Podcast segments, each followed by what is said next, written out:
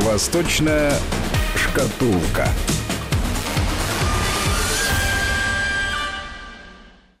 На связь со студией Вести ФМ выходит директор Института Дальнего Востока Российской Академии Наук Алексей Маслов. Алексей Александрович, здравствуйте. Здравствуйте.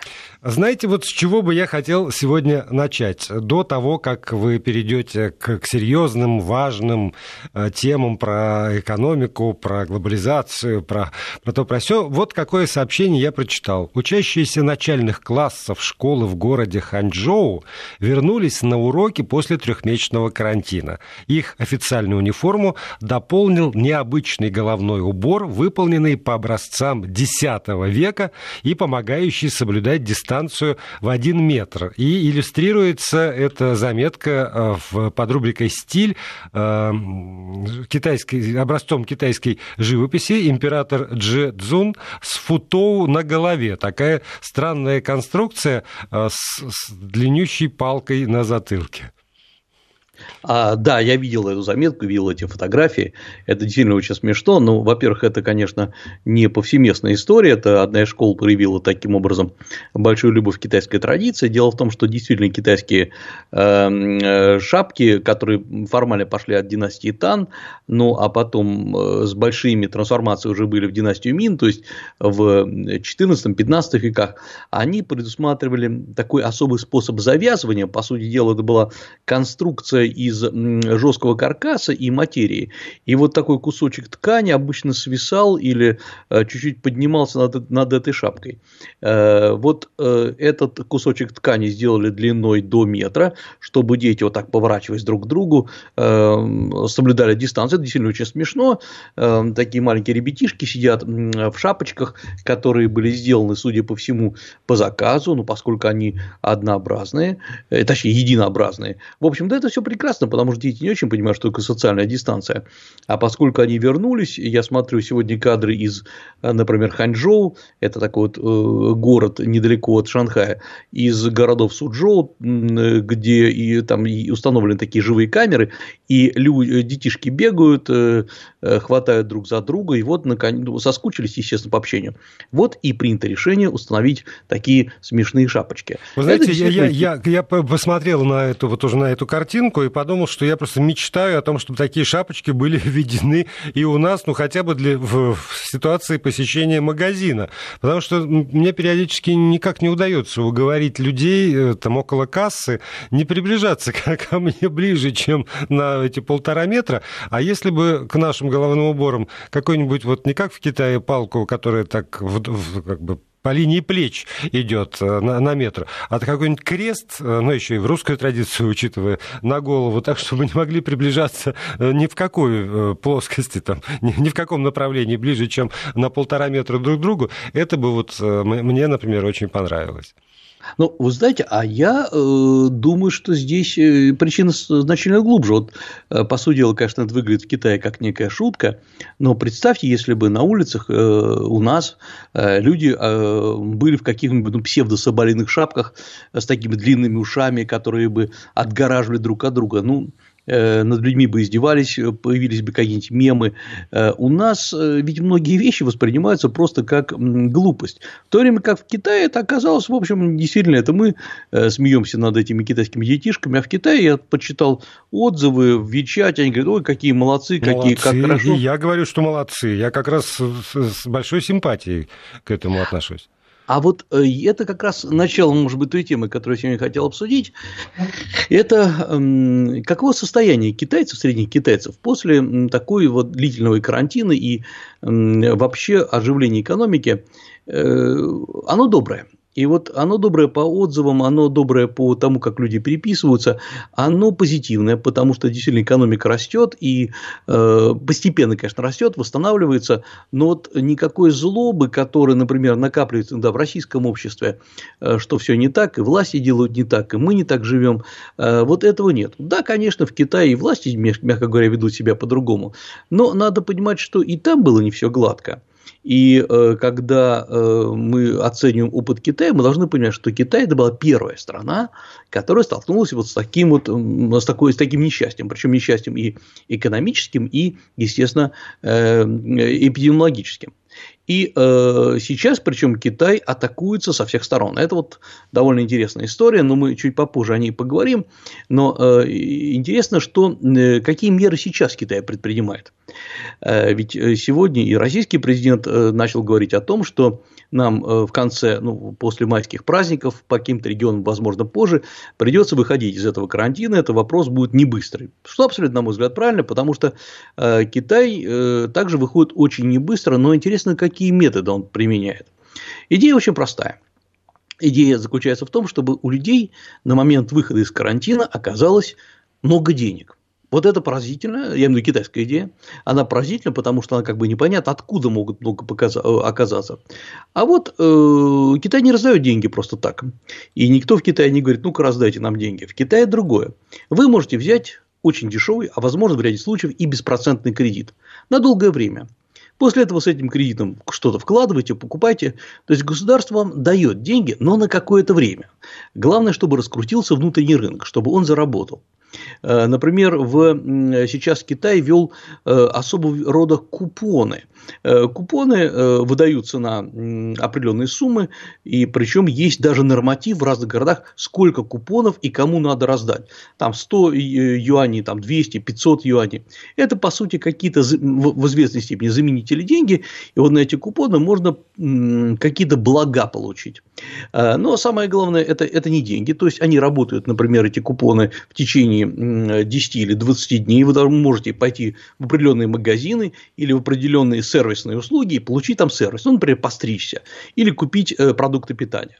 Потом эти магазины или лавочки сдают эти купоны, и им на счет, на счет ложатся реальные деньги что услуга оказана. Почему это важно? Да потому что эти купоны через какое-то время будут изъяты из обращения, то есть это, по сути дела, бумажки, и э, страна не, не наполнится так называемыми необеспеченными деньгами. Это, по сути дела, временное введение какой-то параллельной валюты.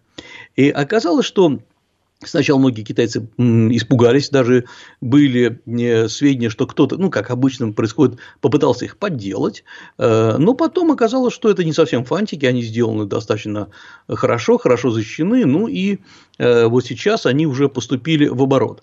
Если эксперимент удастся, он должен закончиться в конце апреля, то тогда будут выпущены и другие купоны. Но интересно, что они региональные, то есть есть купоны для одного города, для другого города, они не универсальные. Таким образом, наиболее пострадавшие города, они и поднимают свою экономику. На мой взгляд, это гениальное решение. По сути дела, вам, вам действительно даются деньги. Но вам, по сути дела, даются не столько реальные деньги, сколько чек на определенные блага. Вы не можете пойти и просто, и насколько я понимаю, э, купить себе, например, ночь в дорогой гостинице остановиться или купить себе драгоценности. Но вы можете пойти в магазин продуктов, которые вам нужны, э, и значит, купить продуктов. Или другой момент, у вас сломалась машина, вы можете поехать в соответствии Э, салон и почините на эти купоны машину. Вот это и есть правильное стимулирование экономики. Чего мы боимся? Мы боимся больше всего, э, что просто многие говорят, почему государство в России не дает деньги. Я прекрасно понимаю, что опасаются власти, что э, получив много денег, мы, э, люди не смогут ими распорядиться, но лишь глупые ничего не понимают, и как следствие пойдут их тратить налево-направо, начнется инфляция, и инфляция, собственно, захлестнет экономику, и мы получим 90-е годы. Ну, э, во-первых, я думаю, что не все так трагично. Во-вторых, э, как мне кажется, проблема-то не в том, есть деньги или нет, насколько они обеспечены экономикой. Вот да, Китае... да, куда их можно потратить? Вот если это действительно талоны, на которые можно ну, куп... ну, там, приобрести услуги или товары, то тогда и хорошо. Тогда, тогда неважно, деньги это или, или какие-то э, купоны, главное, что есть, что взять.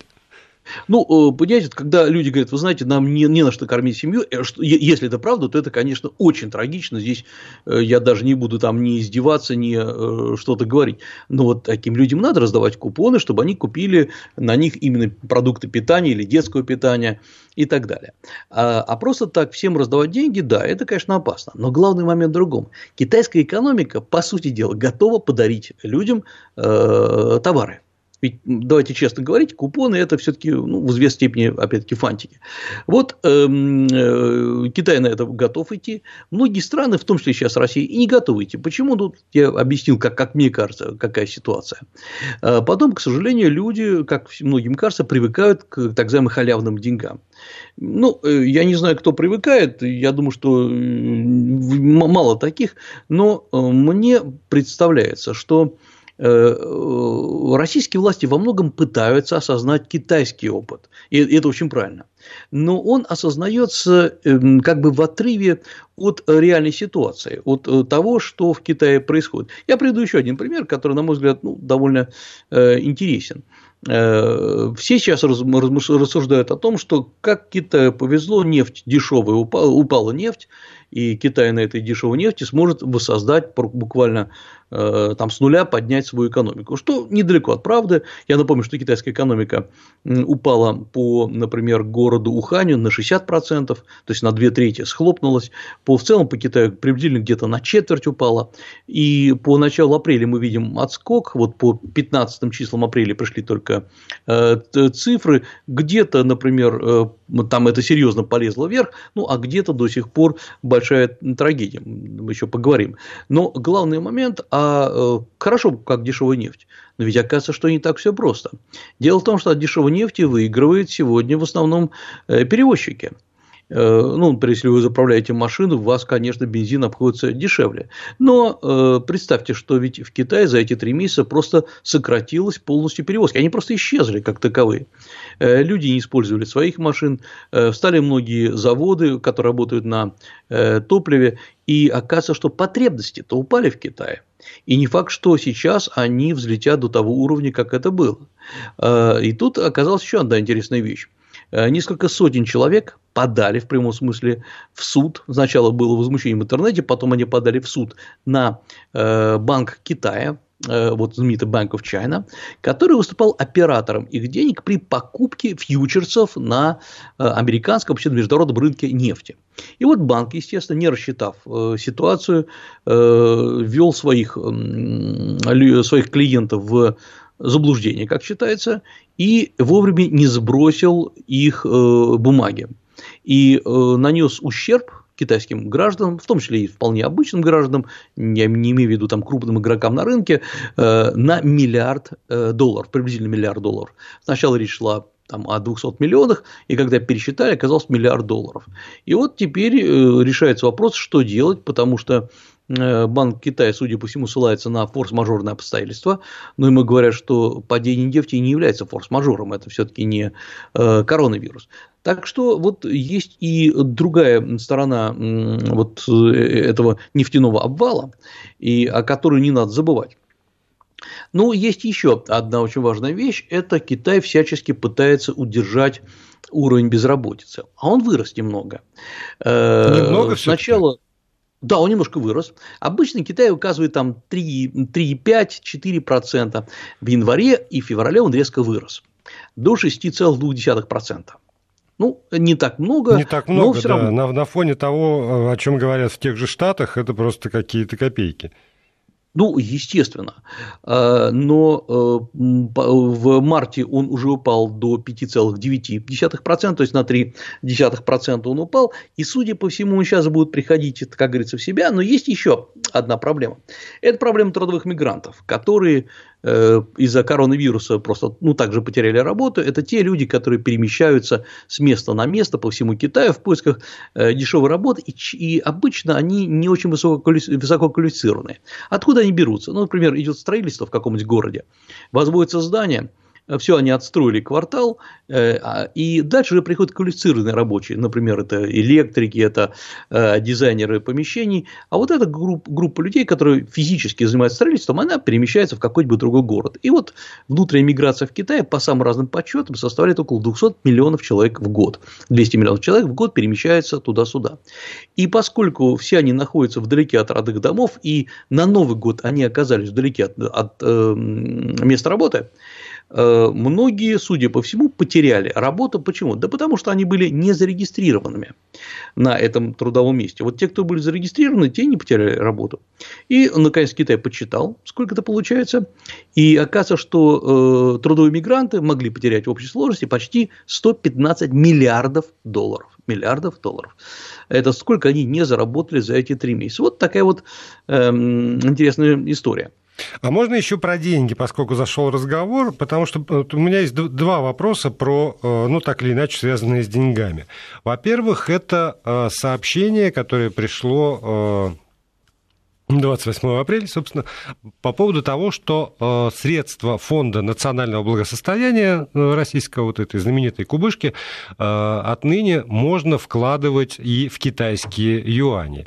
Ссылаются при этом на опыт Центрального банка, Банка России, где там, ну, понятно, что есть доллары, евро, фунты, японская иена и есть какая-то часть в юанях. И теперь, наконец, и Фонд национального благосостояния тоже тоже помимо с размещения в долларах, евро, фунтах стерлингах и рублях разрешается вкладывать в долговые обязательства Китая. Вот здесь вот э, с вашей точки зрения рисков э, больше, меньше, чем вложение в фунты или в евро, или, э, или напротив, это как раз сегодня более-менее защищенный актив?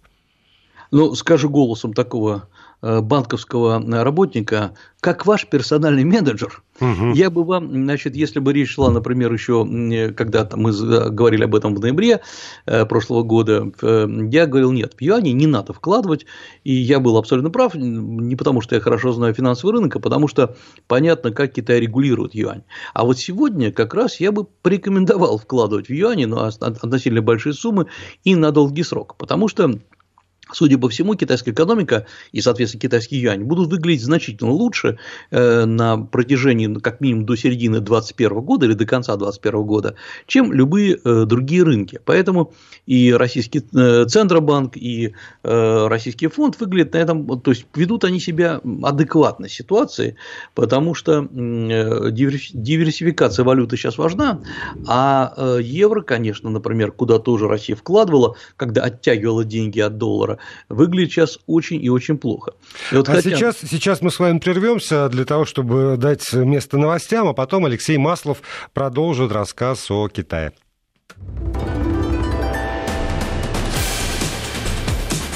Восточная шкатулка. Директор Института Дальнего Востока Российской Академии Наук Алексей Маслов на связи со студией Вести ФМ. Эм. Алексей Александрович, еще у меня к вам просьба, вот прежде чем мы э, продолжим. Давайте вернемся э, к началу нашей программы. Э, вот, вот почему. Люди пишут про то, что вот Китай вышел, ну, там, у очень многих в голове образ того, что Китай абсолютно вернулся э, к тому образу жизни, который был до пандемии. А я вот не случайно программу начал с этой шапочки на, на детях и э, еще не сказал слушателям, что дети в классе э, сидят все-таки в масках и соблюдая дистанцию. И я бы хотел, чтобы вы хотя бы несколько слов сказали как раз вот о бытовой стороне этого возвращения. Значит ли это, что вот маски улетели э, все, э, социальная дистанция тоже ушла в прошлое, никаких санитарных э, мер защиты уже можно не применять, и просто жизнь вот такая, как вот была до того, как мир узнал про пандемию? А, ну, конечно, нет. Значит, э, более того, Китай и китайские власти, как центральные, так и региональные, говорят, что битва продолжается. Ну, во-первых, э, до сих пор возможна вторая волна, и Китай этого не отрицает. Скорее всего, он сумеет ее подавить, или, по крайней мере, она не будет такой серьезной, как была первая волна. Ну, мы знаем, например, из, о закрытом городе Харбине, э, куда, э, скорее всего, именно китайцы, возвращающиеся из России, вновь занесли коронавирус. Мы знаем о тотальных проверках, которые проходят еще в Ухане, и хотя в Ухань не поступают, ну, по крайней мере, официально, ни одного нового пациента, там все это дело продолжается. И, э, например, э, сейчас во многих средних школах Уханя, где запущено уже обучение, э, два раза в день, два раза вот за период учебы в день проходят проверки температуры, делаются выборочные тесты, так что все очень жестко. Более того, вот я вижу еще довольно, довольно интересную реакцию. Первые несколько дней после снятия карантина, не только в Ухане, но вообще по Китаю, люди ринулись, конечно, в магазины, в рестораны. Ну, действительно, надо отдыхать и расслабиться после такой э, социальной изоляции. А сейчас, э, наоборот, все приходит э, в норму, и люди начинают планировать жизнь дальше. Э, в том плане, что все думали, что до конца апреля люди просто сбросят все деньги, которые у них есть, и будет кутеж на прополу, на прополу. Нет, оказывается, что люди начинают понимать, что эм, а вдруг еще раз накроет нас такое. И здесь э, как раз государство не говорит, нет, нет, все прошло. Она говорит по-другому. Например, последнее выступление э, Ликотяна, премьер-министра Китая, который говорит о том, что мы всегда должны быть готовы к таким же серьезным повторениям. И вот здесь важный момент, что китайцев сразу же стимулируют на дальнейшее движение – как восстанавливать экономику, какие области, куда направлять деньги. Здесь э, тоже интересный момент. Государство выступает сейчас как такой ну, ментор, что ли, который подсказывает людям, а куда имеет смысл, чем сейчас имеет смысл заниматься, какие очевидно области э, промышленности, производства упадут или долго не восстановятся, а, э, и куда имеет смысл вкладывать деньги, чтобы побыстрее нарастить свою там, личную денежную массу и так далее. Это очень важно. То есть, э, китайское государство устанавливает какие-то вот эти вот линии, зеленые линии, по которым можно развиваться. Вот, например, буквально на днях открыли открыт новый, э, даже не на днях, позавчера, открыт новый фар фармакологический кластер недалеко от города Тяньзини, гигантские абсолютно э, новые, новые постройки идут для того, чтобы развивать там свою фармакологическую промышленность, в том числе связанную с борьбой с различными эпидемическими заболеваниями. И призывают многих инвесторов, да, в общем, и небольших частных инвесторов, приезжать туда, открывать свою инфраструктуру, ведь в конце концов любой кластер это не только лаборатории, заводы, это и обслуживание, это и гостиницы, это и рестораны. Э, то есть вот таким образом э, Китай пытается направить куда-то людей. Э, другой момент, вот чем сейчас Китай озабочен, очень упал, например, производство автомобилей. Автомобильная промышленность, например, вот по, я посмотрел данные Китайской ассоциации легковых автомобилей, э, которые честно признали, что с начала февраля продажи грохнулись почти на 80%, в марте там на 40%, это так по нисходящей идут, и сейчас люди не э, покупают э, автомобили, потому что не до этого. А это была основа китайской индустрии. Вот в прошлом году было куплено там только по, в, в одном в марте, я посмотрел за прошлый год, более миллиона автомобилей. Но при этом, например, как ни странно, э, в марте самые высокие показатели по продаже автомобилей показала известная всем компания Tesla, которая очень активно продает в Китае э, свои, свои автомобили. Там продала почти там, более 10 тысяч штук. Это оказалось самый высокий показатель ежемесячных продаж э, на этом рынке. Так что вот мы видим, что разные компании по-разному себя э, повели на, э, здесь. Ну и еще есть такой в Китае очень важный показатель, называется показатель деловой активности, или обычно называется индекс менеджеров по закупкам услуг, э, это известный индекс называется PMI. Вот э, считается, что все, что выше 50, если этот индекс, рынок растет, ниже 50 он падает. И в самый тяжелый период э, в Китае он упал почти, по там до 20-26%, это в феврале. И вот сейчас он вырос до 43, то есть, по сути дела, он еще не пересек отметку 50. Значит, пока розничная активность, э, продажи выглядит довольно вялой, и это во многом еще связано и с некоторым масштабом неравенства в Китае. Потому что, например, э, пятая часть китайских домохозяйств, проще говоря, семей, не может прожить не, может прожить не более двух-трех месяцев без какого-либо дохода. То есть, вот у них э, запас на 2-3 месяца. А 40% не могут прожить и трех месяцев. То есть, когда мы говорим, что Китай богатая страна, да, как страна она богатая, но люди все же во многом остаются бедными. И на мой взгляд, конечно, сейчас еще рано говорить о каких-то подсчетах, удар по вот этим домохозяйствам, по личным кошелькам в Китае нанесен колоссальный, фантастический, едва ли не больше, чем в, в России. Опять-таки, мы не можем сейчас сопоставлять, нету данных. Но Китай, э, как я уже сказал, стимулирует все по максимуму, чтобы э, люди спокойно восстановились. И вот смогли сейчас... жить. Сейчас 6 секунд мы помолчим и потом продолжим. Да. Вести ФМ. Алексей Маслов, директор Института Дальнего Востока, Российской Академии Наук. Алексей Александрович, у нас с вами остается чистых 8 минут до конца программы. Давайте их спланируем. Вы знаете, вот эти 8 минут, если вы позволите, я хотел бы посвятить нашему любимцу Ким Чен Ыну. Ой, с удовольствием. Дай бог да, здоровья. Не, не знаю, да. уже даже не знаю, как вот э, за здравие или, или за упокой. И этого никто не знает. Вот э, я понятно, что не, просто не буду пересказывать все эти слухи, которые ходят вокруг его исчезновения, что произошло, э, умер, не умер в вегетативном состоянии или просто разыгрывает какую-то карту. Здесь интересна другая история. Здесь интересная история, связанная с тем, что вот как коронавирус у нас развивался в медийном пространстве, что повлияло повлияло заметно на экономику, э, мировую экономику. Я думаю, что падение мировой экономики связано во многом и с подачей, э, такой вот катастрофической, панической подачей материалов.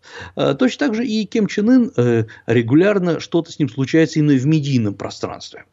Э, он э, абсолютно хорошо, не он, а может быть его советники, прекрасно понимают, как можно жить в этом пространстве и делать какие-то новости. Посмотрите, э, в мире все рушится, рушатся связи из-за э, коронавируса. Действительно, экономика стремится к устойчивому вхождению в кризис, я имею в виду мировая экономика. Э, мировая торговля просто обрушилась там на э, почти там 6% за последние несколько месяцев, и на этом фоне вдруг новость Ким Чен Ын пропал. И вот она сейчас подается как очень важная. А почему? Да понятно, потому что лидер э, державы, у которой есть ядерная кнопка, он не может остаться просто незамеченным. Он всегда делает какую-то новость. И тут же возникает вопрос, кто станет на его место. Ну и все, конечно, регулярно Э, говорят о его чудесной, такой буквально стальной, в прямом смысле, сестре, которая, эм, возможно, займет его э, место, если, конечно, с ним что-то случилось. Э, и главная тема обсуждения – женщина может быть в Северной Корее руководителем страны или нет. Ну, во-первых, честно говоря, может быть кто угодно, никаких проблем в этом плане не может быть. Да и к тому же она, Ким Йо Джун, довольно долго Э, занимала место руководителя кадрового, по сути кадрового аппарата, и э, очень всегда сопровождает Ким Чен Ына на э, всех поездках, во всех поездках международных, поэтому дело-то не в этом. Дело в том, что в очередной раз мы видим то, что, как говорится, все разведки мира, включая и китайскую, которая, как всегда, очень хорошо якобы информирована, и американскую, не могут установить, что произошло с этим человеком. А ведь сразу же надо вырабатывать сейчас э, какую-то линию поведения. А теперь представьте, что вот на фоне того, что сейчас происходит в мире, вдруг в Северной Корее меняется руководство, и э, Северная Корея говорит, вы знаете, коль Америка провела такую страшную слабость в борьбе с коронавирусом, может быть, ее еще подтолкнуть, так пульнуть куда-нибудь рядом с ней, или не обязательно в нее, а где-нибудь запустить 5-6 запусков совсем рядом. Посмотрим, как они отреагируют.